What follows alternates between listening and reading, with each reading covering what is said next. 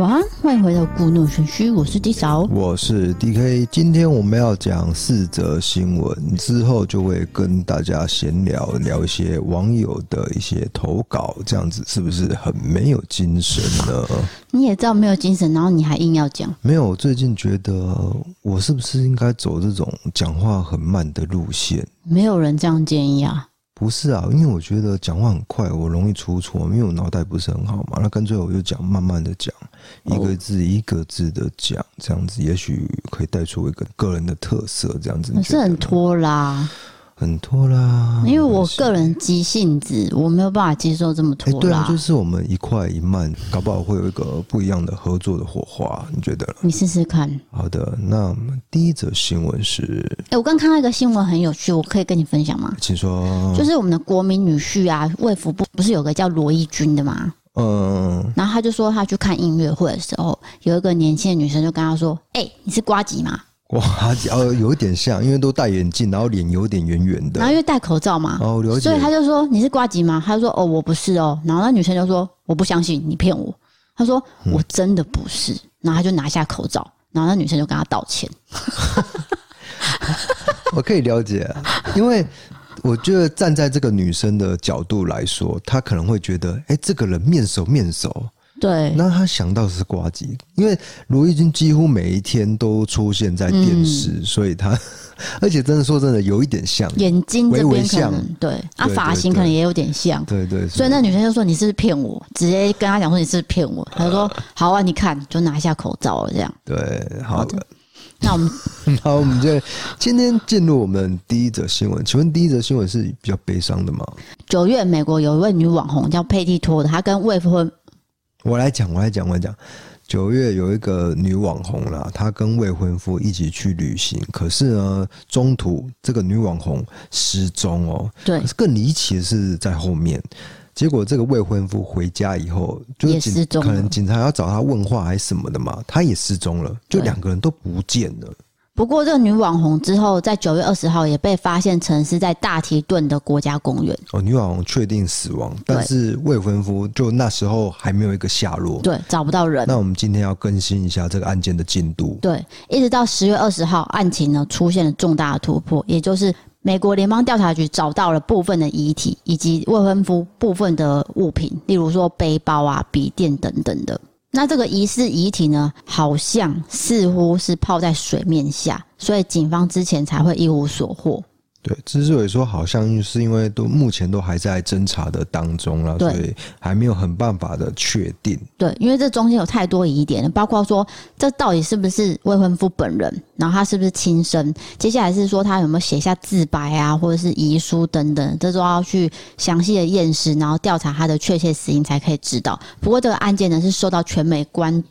因为是网红的关系，就大家都很关心这件事情。对，那当然就是网络上出现了一派说法，可能是未婚夫哦杀害了网红，因为他们有争吵嘛。对，那有一个警察有证实说他们是有争吵的过程。然后，哎，这未婚夫可能回家以后又做轻生动作。当然都只是推论呐，就目前都没有一个调查结果。就是现在目前最新进展就是确认未婚夫已经过世了。嗯，OK。好，第二则新闻是来到了印度。那印度多个地区跟邻近的尼泊尔最近呢，因为遭到洪水侵袭，还有土石流，这两个国家呢，至少已经有一百三十三人已经过世了。嗯，那有很多民众呢也失踪了。那因为这是短时间内的暴雨，所以才会引发一系列的土石流灾情。那也摧毁了很多房子。那因为目前印度啊都还在下雨，所以搜救行动呢，可能会有点延误，不过都还在进行啊。那死亡跟失踪人数可能还会再持续增加。对，这不知道跟我们那个就是天气异常有关联。我觉得大家真的是要关注这个天候异常变化所造成的一个灾情啦。对，那也可以带到这个，就是说要节能用电嘛，我们要保护这地球。嗯，当然也要带到说，我们台湾最近发生一个非常遗憾的事情，嗯，就是有一团，哎、欸，怎么讲，就是带小朋友的团，然后他们去溪流的时候，竟然遭到了的水突然冲下来了，也是这样突然间侵袭过来，那是很难去预防的。然后当然这个机构也在调查当中。对，那昨天呢是最后找到了，都都找小妹妹，对对对，就非常的悲痛哦，都已经。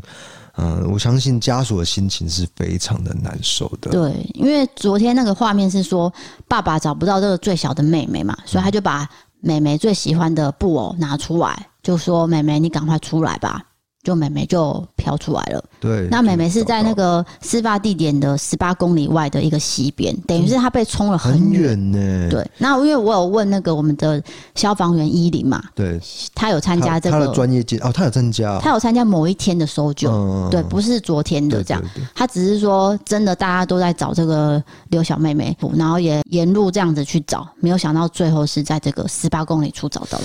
哇，这只是很悲痛的一个讯息啊！嗯、那总之，先感谢我们的那个消防员辛苦的搜救，再来就是说，呃，这些家属要好好的抚平这些伤痛，因为这个没办法接受了，因为小朋友长那么大，然后就被冲走，这个是非常遗憾的事情。接下来第三则新闻是，第三则新闻是来自俄罗斯。一家四口呢，就是父亲。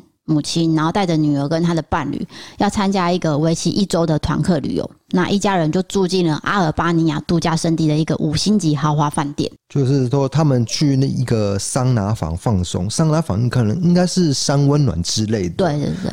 结果他们进去前还叫了点心，那工作人员有透露，不，因为他们有叫东西嘛，那个食物送到的时候，叩叩叩敲门，没有人回应。结果一进去看，四个人都已经倒下。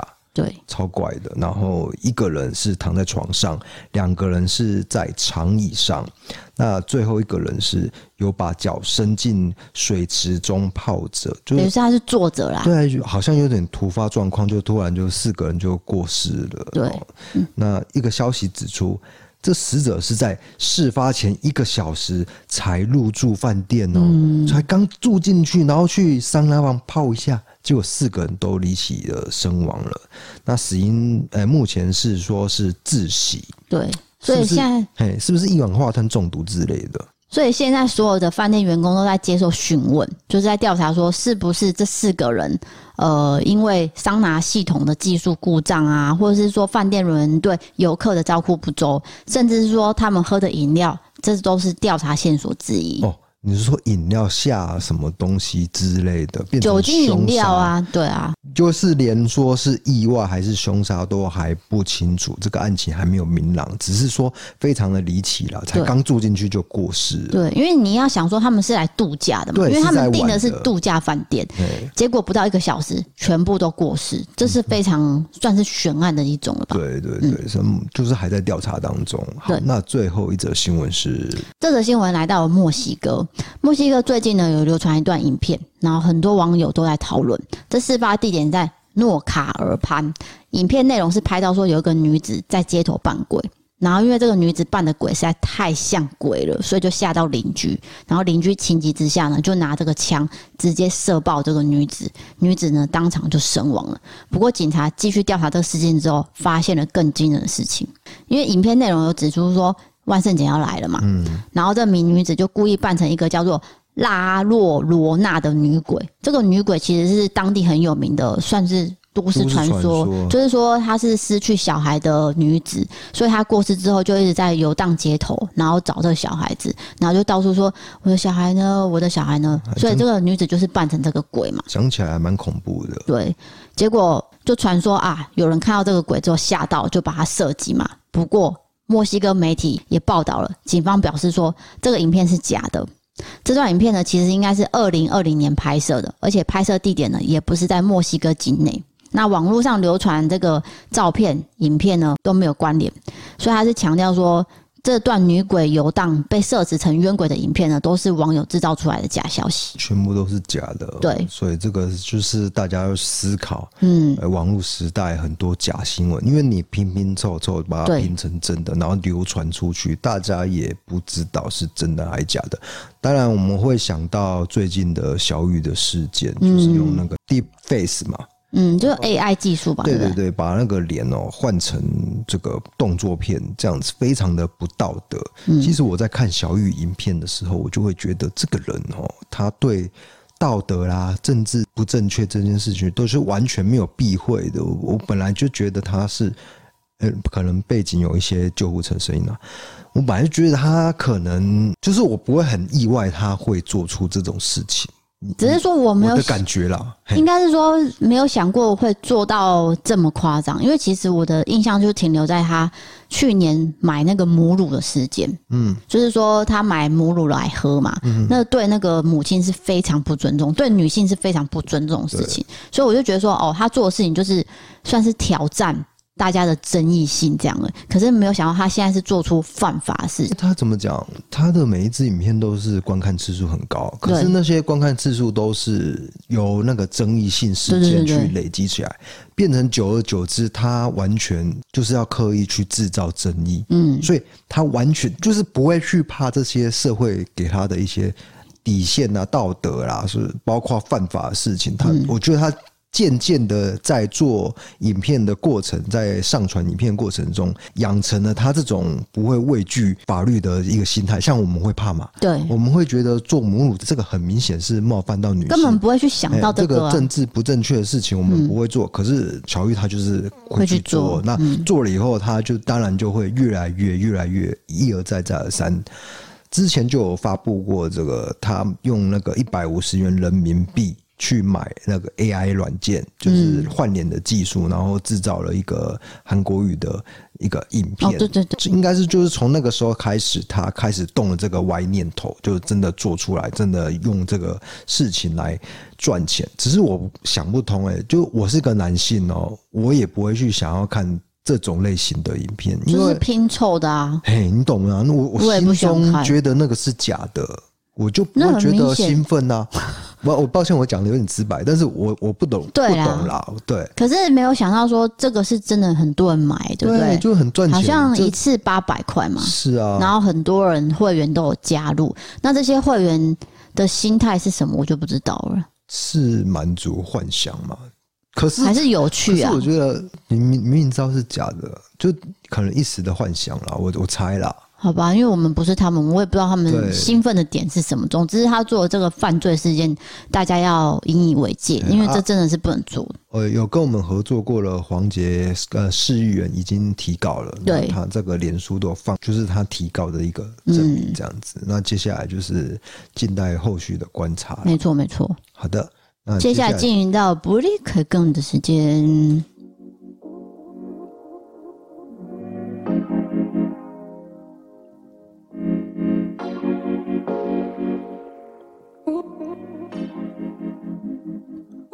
好的，今天不会开杠呢，可以聊金宣虎吗？啊，今天我跟你讲，最近呢，这个是我的老婆，她就是完全迷上了韩剧，怎么讲，就是好像有点精神上出轨了，我我感觉啦，她完全爱上了金宣虎。我先解释一下，结果金宣虎出事，我我不是说很高兴，我我当然觉得很难过啦，我当然也是非常的呃遗憾的。啊，那 啊，你你你，我现在难过的是说，因为他现在全部的戏约、广告什么都撤掉，还有他的综艺节目都撤掉，我以后再也看不到他的作品，这是我难过的地方。至于他私生活、私德跟他的就是私人感情处理态度，那个我就不便评论。我难过的是，我以后再也看不到红斑酱。所以你还是精神出轨状态吗？为什么喜欢一个艺人叫做精神出轨？Hello。不是啊，我很明显，你就是把他投射成那个一个恋爱的对象。哎，你要看《海岸村恰恰恰》，你就知道说他演的这个角色是很讨喜的，所以你就会很喜欢他嘛。申敏儿在韩国是地位很高的一个女星，你知道她有个很感人的故事吗？就是说她男朋友得癌症，她就会把她的演艺生涯中断，去陪她男朋友两年呢。我不知道，然后一直到今年才接这个恰恰恰，重新回到演艺圈。所以她男朋友最后没事吗？还是说走了？就是有接受治疗，然后好转，她才回来演艺圈。所以申敏儿对韩国演艺圈是非常重要的角色。然后大家就在期待说啊，这部作品的表现啊什么的，就没有想到金宣我事情爆发之后就哦，对，可是这个模糊焦点，我也有看到一个阴谋论，对不对？就是金宣虎他的经纪公司到期以后，嗯，有人说会不会是经纪公司去操作这背后的事情？就是要我你不跟我续约，好，我毁掉你。对，可是我会觉得经纪公司有那么笨吗？他不会。隔久一点再弄吗，就是这个时间点也太巧合了吧？就是刚好到期以后我就弄你，那也很明显。会被追溯到经纪公司身上吗？我不知道啦。可是那间经纪公司是很大间经纪公司，就是说不知道他们的手法到底是什么，就是说背后的背后到底有谁在操纵，这个我们是未知的。对啊，还有那这个阴谋论就不讨论，因为这个真的是大家讲大家的，对，按摩证实不能讲了。我只是单纯难过，金宣虎就再也没有办法出现在对对这个荧光幕前，非常难过。我的老婆已经爱上一个。那个 韩国的明星，很多女生都会觉得很难过啊。这对我来说是一个很重大的婚姻危机啊！我很无奈啊，很无奈啊。不是，每天都看到那那边痴痴的笑，然后看着 iPad 啊，看着电脑这样，那个花痴，哎，很可爱。他在红斑酱，你很可爱啊！哎呦，没有跟你讨论，我笑起来也很可爱啊。你有没有酒窝？人家酒窝。就差在酒窝，啊，他就是酒窝有名啊！啊好好好，我帮你画酒窝。可是我也是单单眼皮啊，我也是单。他是双眼皮。啊，好好好，你比较喜欢双眼皮，然后又有酒窝的人就啊，不在乎啦。我要讲的是说，因为 KK Bus 有个主题叫做租屋啊，或是房仲啊，你有没有什么猎奇的经验？是。那我现在要问你，你有没有类似的经验可以跟大家分享呢？必必须说，就是说我的人生呢，就。一路走来，相当的顺遂啊！哎、欸，其实我想想，没什么，其实不是顺遂，是你的神经很大条，很大条，你也不知道那件事情有多严重。就是我遇到的事情，我过几天就淡化了这样子，而且你很容易忘记。对对，可能有啦。但是如果说租屋经验的话，我的确没有遇过呃任何事情，就比如说灵异的，嗯，然后二房东没有，二邻居，欸最后我把这个房子退的时候，我不小心把钥匙用丢啊，我就赔房东三百块，要应该没有贵啦，因为那个钥匙是好多支的哦、喔，嗯、哦，他就给我收了三百块，就这样，好无聊哦，真的很无聊啊，真的，我真的我真的没有遇到事情，就是租的房子太少了吧？对啊，因为大一大三哦到大三都是租学校的房子哦，你说宿舍？哎，对对啊，因为我们那个。土地很广，所以盖起来这个坪数非常的大间。我我敢说哦，我们可能是所有大学不能说全部，可能第一名也不是，第不一定是第一名，反正就是坪数数一数二大啦，超大，然后每个人的空间都很大这样子。所以所以你住到大三，到嘿，一直到大四才搬出去这样。那你们有门禁吗？有有门禁。那你怎么夜唱？嗯，当然当然是可以溜出去的啊，没有啦，开玩笑。我我我梦到说可以溜出去，但我们还是非常遵守一个宿舍的规范啦，是不可能不可能发生的啦。我只是说有可能。OK，对对对对，就不要讲那么细节了啦。哦，那你大四租的房子离学校近吗？超近，就是走路的范围是可以到的。哈，那不是也很无聊吗？因为你们学校附近很无聊，我很荒凉哎，不是不是荒凉，就田野啊，没有啊，就是好山好水，你知道吗？对，一看过去就是山，那个山是怎样呢？会有云在缭绕的，真的很美。你已经介绍过很多次，我可能讲过很多次，对对对，我花莲真的是很棒。我想这间学校可能要请你回去演讲啊。不然你讲成这样，没有没有什么好演讲的啊。你讲成这样，好，那你要问我啊，不然我怎么接下去？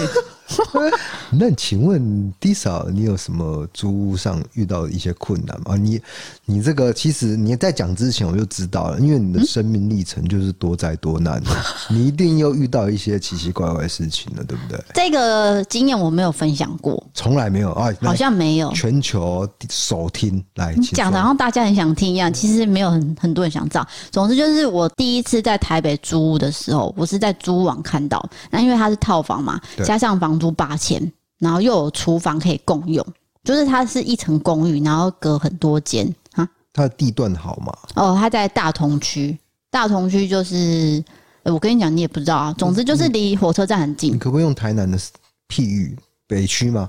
还是呃火车站？中西区。哦，中西区最繁荣的地方就对了。不是不是，你知道大道城吗？嗯。台北有个大道城很有名。嗯、哦，好。那总之就是。都知道，了解了解。OK OK。然后离台北火车站那个坐那个捷运也只要三四站而已，就很快这样。嗯、好，那个房间有三间，那我是租最后一间，那间是有厕所的。那前面两间呢？第一间是一个退休的夫妻，他们自购的房子出租给别人，然后因为小孩都在外地，所以两个人就来住这哦。嗯。然后那个房间也很小，中间呢又有一间人，就是是一个男生，好像也是情侣吧，我不知道。那个男的我很少看到。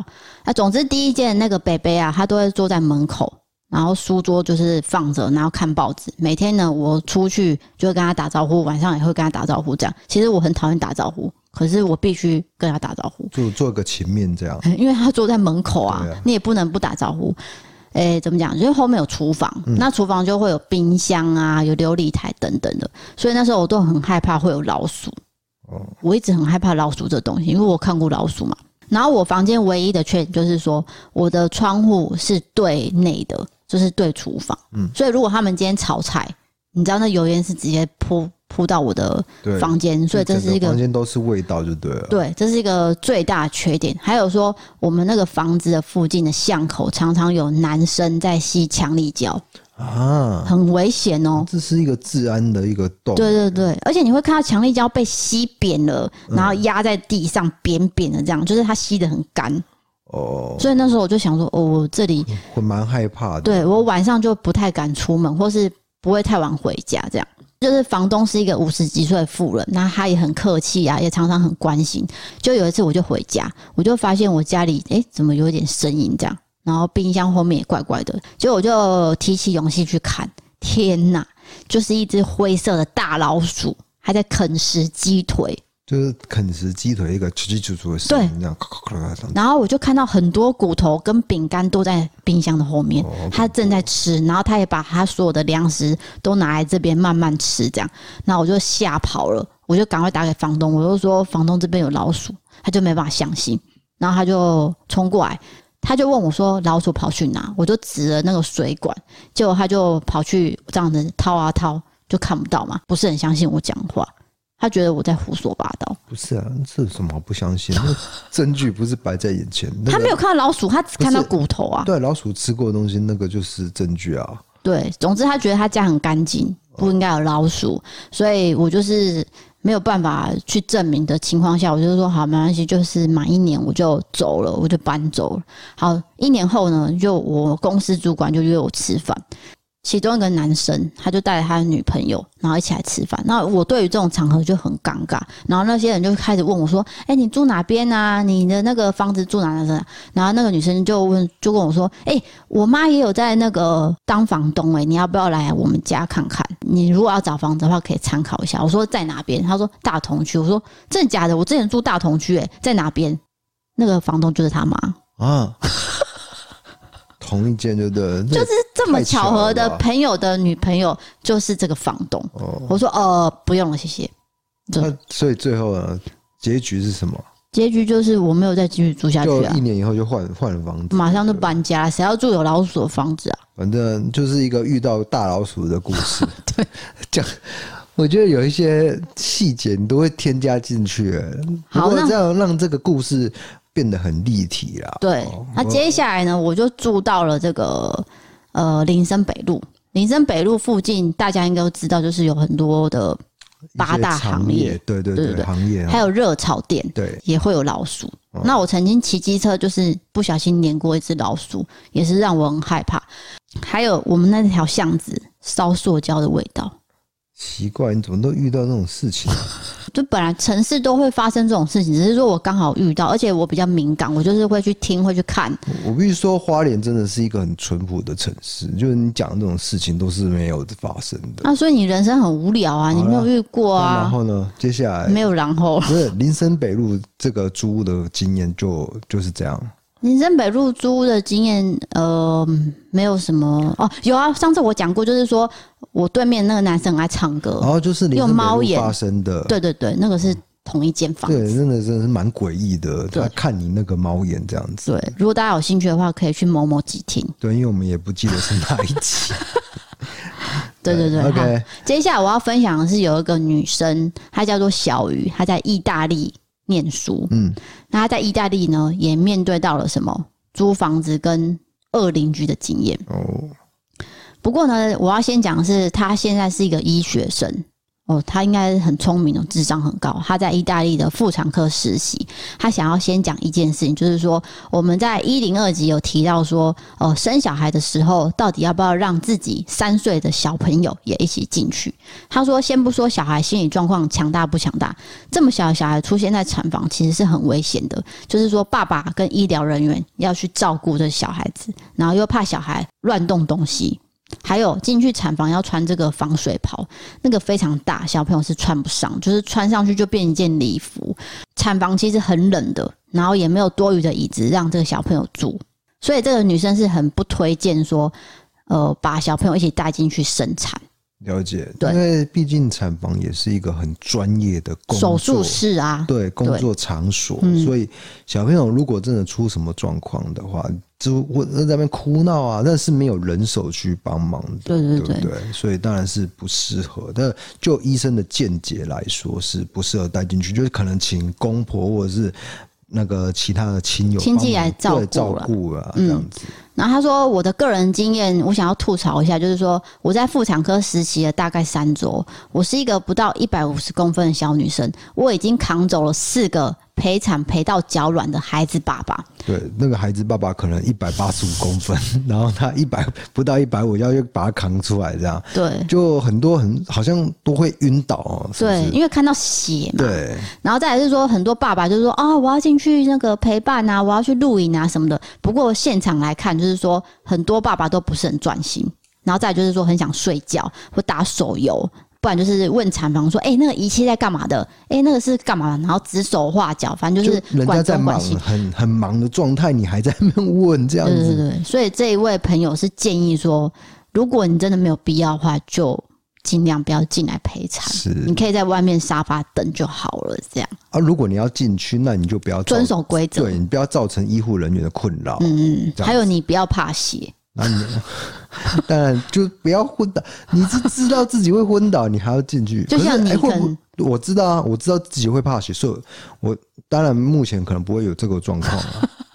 总之就是怕血的爸爸不要进去啦，因为你真的有可能会。那会不会有人就是他不知道自己会怕血？对，就他不，他没有一个自觉，所以他进去才昏倒。有可能啊，对啊。所以你看他遇过这么多个哦，可能很多爸爸都没有想过这件事，觉得自己很用啊。对，结果看到就血淋淋的那个出来这样子，然后就就就不行了。爸爸可能只想说要陪着爱妻哦，给他一些力量，给他一些鼓励，就没想到看到血的时候就受不了了。是对，好，接下来是他要讲说他碰到恶邻居的事情。等一下，在讲之前，我比如说女生生小孩真的很辛苦，而且她要带那个九个月的货，有没有？快十个月哦，快十个月、嗯、啊！这边跟所有的女性听众，哦，就就是说，你们真的是非常的伟大，这样我们的女性的听众会越来越多。哎、欸，真的，我们那个 IG 的比例啊，我不是讲过吗？现在接近六十，六十趴，只有四成是男生啊。好，继续，这个租屋的经验是，对，好，他说他二零一九年呢，我们租了一个公寓，然后住了六户人家。嗯我跟斜对面的这一户呢，都不是意大利人。然后有一天呢，我隔壁搬来一对年轻男女，不知道是夫妻情侣还是兄弟姐妹，我搞不清楚。那里面有个女的呢，给我们剩下的五户每个信箱都丢了投诉信。我隔壁邻居被投诉说，你喝完的水玻璃瓶放在门外。不过这件事情在意大利是很常见的，因为水公司会定期把这个玻璃瓶水送过来。所以就会把空的瓶子收走，那人家也只是放一个早上，没有挡到别人的路，这个就被投诉了。再来就是我本人被投诉说我我晚上唱歌，那根据社区规定，中午十二点到一点，还有晚上十点以后不能发出噪音，例如说吸尘器、施工、派对等等。但是因为我上课上班，我早上四点要起来，通常我九点多睡着了，我怎么在晚上十点以后唱歌呢？难道我梦游吗？就根本不是他做的，对，他却被投诉唱歌这件事情。再来是左边斜对面被投诉的是买的菜放在门口没有及时收进去，人家是老夫妻买了两车的东西要花三个小时慢慢搬进去，我不知道问题在哪，他为什么要投诉？还有我正对面的被投诉的是下午四点学吉他的时候弹的太难听了，那个人才刚入门，难听不是很正常的吗？就是还刚学吉他而已，是对。好，然后另一户呢，不是意大利人最惨。被贴在电梯门说怀疑他抽大麻，要他不要再烧草了。结果那一年呢，他就不烧了。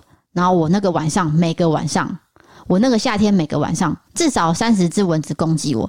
人家烧的是中东那里的驱虫草，不烧之后呢，蚊子、蜘蛛全部都来了。就是他其实是要驱虫，可是被误认为是烧大麻、抽大麻这样。他说我们社区很乡下，所以就是会有虫嘛，那那些都是驱虫的，并不是所谓的大麻。嗯，结果这个很爱投诉别人这个邻居呢，每天都开 party，然后我们就每个小时都叫警察过来，每叫一次他就要被罚三百欧元，反正我们前后让他被罚了十几次，然后这些单子就是照开不误，让他就是一直被罚钱。哎、欸，所以制造噪音的是他自己，对啊，就是投诉本人自己在开趴的，对对对，可是他一直在吵别人，罚一次三百欧元是蛮贵的，嗯，对啊，对对对，然后他写 P.S. D.K.D 嫂加油，不好意思，我现在生活比较窘迫，没有办法抖内你们，你们要加油，等我当上住院医师，我就会马上抖内了，再等我一下下。呃，这个抖内真的是随缘呐，就是其实我们尽量还是让大家听免费的为主。嗯，那如果真的是有疑虑的话，在我每次都讲讲不好，我都讲成疑虑疑疑虑。疑虑啦，心有疑虑，心有余力啦，余力吗？嗯，所以我讲对多余的力气呀。好，OK。是有什么？我觉得自己好像 智商很低啊，人家是医生这样。对，因为他跟我说他要当上住院医生这件事，我觉得他应该智商很高，而且他在意大利，代表说他语言能力好，然后又很聪明这样。哇，对对，我觉得意大利文非常的美妙，嗯，听起来就是很浪漫这样。对，OK，好，接下来要讲的是一个投稿，这个男生叫 Brian。他写说：“我今天看完 YouTube 的最新影片，我想起了自己被诈骗的经验，来分享一下我的故事。那我因为看了上班不要看的夜配，我下载一个交友软体。” 哦，他看 我照念哦，我没有乱加哦，对对对，这是他的经验呐，我们没有攻击上班不要看的，不是不是，自己也是上班不要看的，我们都会看瓜集啊，对对对。好，某天有个女生呢自动找我聊天，那我就不疑有他的开始聊。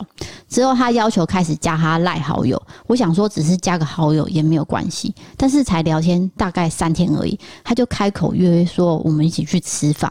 一开始我觉得很奇怪，我就问一个常常在玩交友软体的朋友，我说这个状况到底要不要去赴约？那我朋友说可以去啊，没有关系。那我就相信了这位朋友的话，我也赴约了。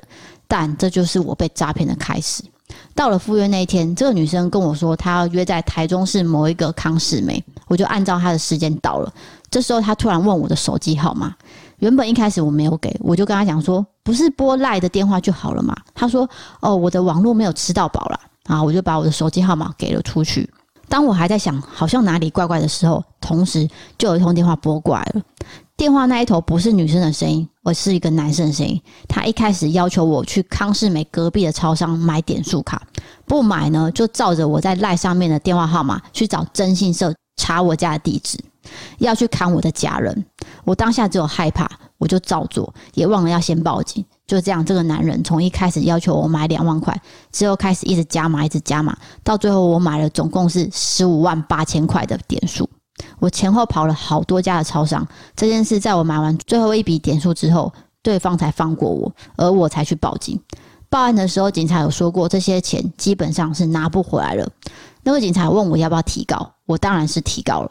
一直到最近才有各地的地检署寄来的不起诉处分书，想要请 DKD 嫂在节目上呼吁其他的听众用交友软体要谨慎，对于自动要求要加 Line 或是脸书的，一律保持警戒。不然就是有可能会跟我有一样的结果。那我有截图跟这个女生的内容，不过呢，你们照片上传只有传一张，所以我就传了起诉书给你们。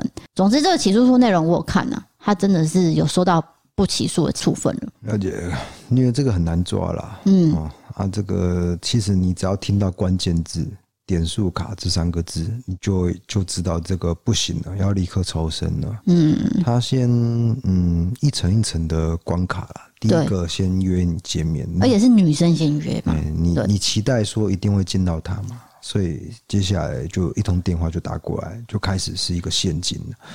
那当你听到点数卡三个字的时候，就要立刻哦有一个很大的警觉性。我跟你讲，你。听到别人被骗的经验，你不要去笑他，因为这个知道有有的时候人在走衰运或者是判断力不就是一时下降的时候，真的是很容易陷到别人精心好设计好的一个陷阱。而且有时候我们会相信说没有人那么坏，我们就愿意去做这件事情，可是没有想到真的是遇到了坏人。对对。再次呼吁不要笑笑这个人，而且他真的是鼓起勇气来投稿，嗯，对啊，所以就是说他希望自己的经验是不要发生在别人身上，而且呢，他是被骗的金额也不小，欸，十五万，真的是十五万哇！哎，欸，那个超商店员在，你说人家在买点数，他会不会有戒心？他也可能要告知说你要小心了。可是我在看听，就是听到这个经验，他是不同家的。超商就是这边买一点，这边买一点，那边买一点，总共买了十五万。因为那个人指使的嘛，就说你去那边买，那就去那边买，所以这个人就照着做啊。所以超商店员可能也没有起疑，他可能这边就买一点点而已，嗯、最后才凑成这么大笔的金额。对，那因为这个 Brian 他是说，他其实一开始只是想要跟那个女生见面，他其实出发点并没有去想到说后面有这么复杂的事情发生，他只是想要交朋友。就没想到这个经验让他觉得非常的，对，就是很无言。哎呀，无言。但是不是这个交友软体的错？啊，不是，不是，是人的问题。对，是人利用交友软体的特性去做这个诈骗。嗯，当然也不是上班不要看的 叶配的错，这个不是啊，当然不是。嗯，哦，就是不要。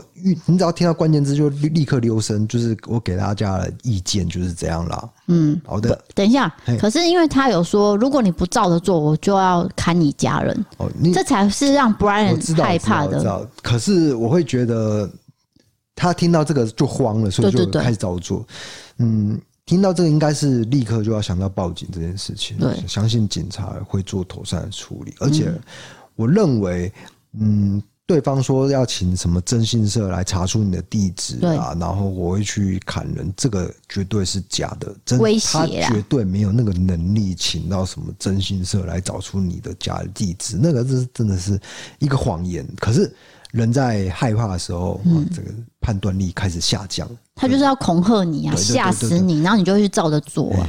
对，所以大家在呃交友的时候还是要小心这一块。有关钱，只要提到钱啊、点数啊，或是请你买什么买什么，这都要提高你的戒心。好的，那接下来我们讲这个明华园的事情啦。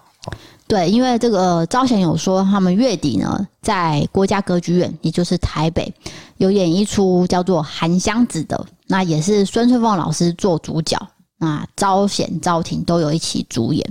这个内容我就不多说，就是让大家进去看。那这个购买网址、购票网址我会放在文字资讯栏。大家对明华园总团的戏剧有兴趣的话，一定要去看。是的，如果没有看过，我觉得也可以做一个尝试。那我再说一次，你不要怕看不懂，因为旁边它各两侧都有用投影机投出那个字幕，对，所以你不会看不懂啦。对，再来就是我看那个歌仔戏的经验呐，我会觉得他那个。背景啊，布景啊是有层次，你知道吗？至少有三四层。你讲过了，有一个景深，我是不是老人啊？我不是这样，不是歧视老人。我说我是不是那种就是就是一直在讲初老症状？对，对对，初老症状就是重复讲啊，讲了上一集才讲过说三层呢、欸，我真的真的不知道自己讲过。这个一模一样的话，真的老化，而且又开始秃头。好了，我要讲说，因为他们的这个表演很细致，包含布景、服装哦，还有他们的话，就是文言文啊，讲成台语，这些都很细致的在做表演。哎，我服装我没有讲过，我讲一下。哦，他那个服装很繁杂。对，比如说那个皇帝吧，哎，哦，皇帝，轩辕皇帝的那个子弟兵啊，那个他那个。有有一个四只手的，我记得印象很深刻，那个是好像是招贤老公哦，正线班的，正线班的，嗯，很像虾子吧，很屌哎、欸，龙虾吧？对啊，所以我觉得他那个服装都是有很精心在制制作，我觉得光是服装就有一定的费用了。对，那国家歌剧院的规模一定会比这个我们台南文化中心更大了。对对对，所以十月三十两点半，十月三十七点半，还有十月三十一两点半这三场，大家都可以去参考看看。对，台去购票去了解一下啦。对对对，那购票网址我会放在文字资讯栏，大家可以点进去观赏。好的，接下来感觉好像节目长度不够长。对，那我们现在可能要随机来掰一个事情来拉了一下。你觉得有什么事情可以讲？哎、欸，我哦，我想到了，就有人说我们这个节目常常在拉雷拉比赛，可是其实我们节目的性质本来就是这样了。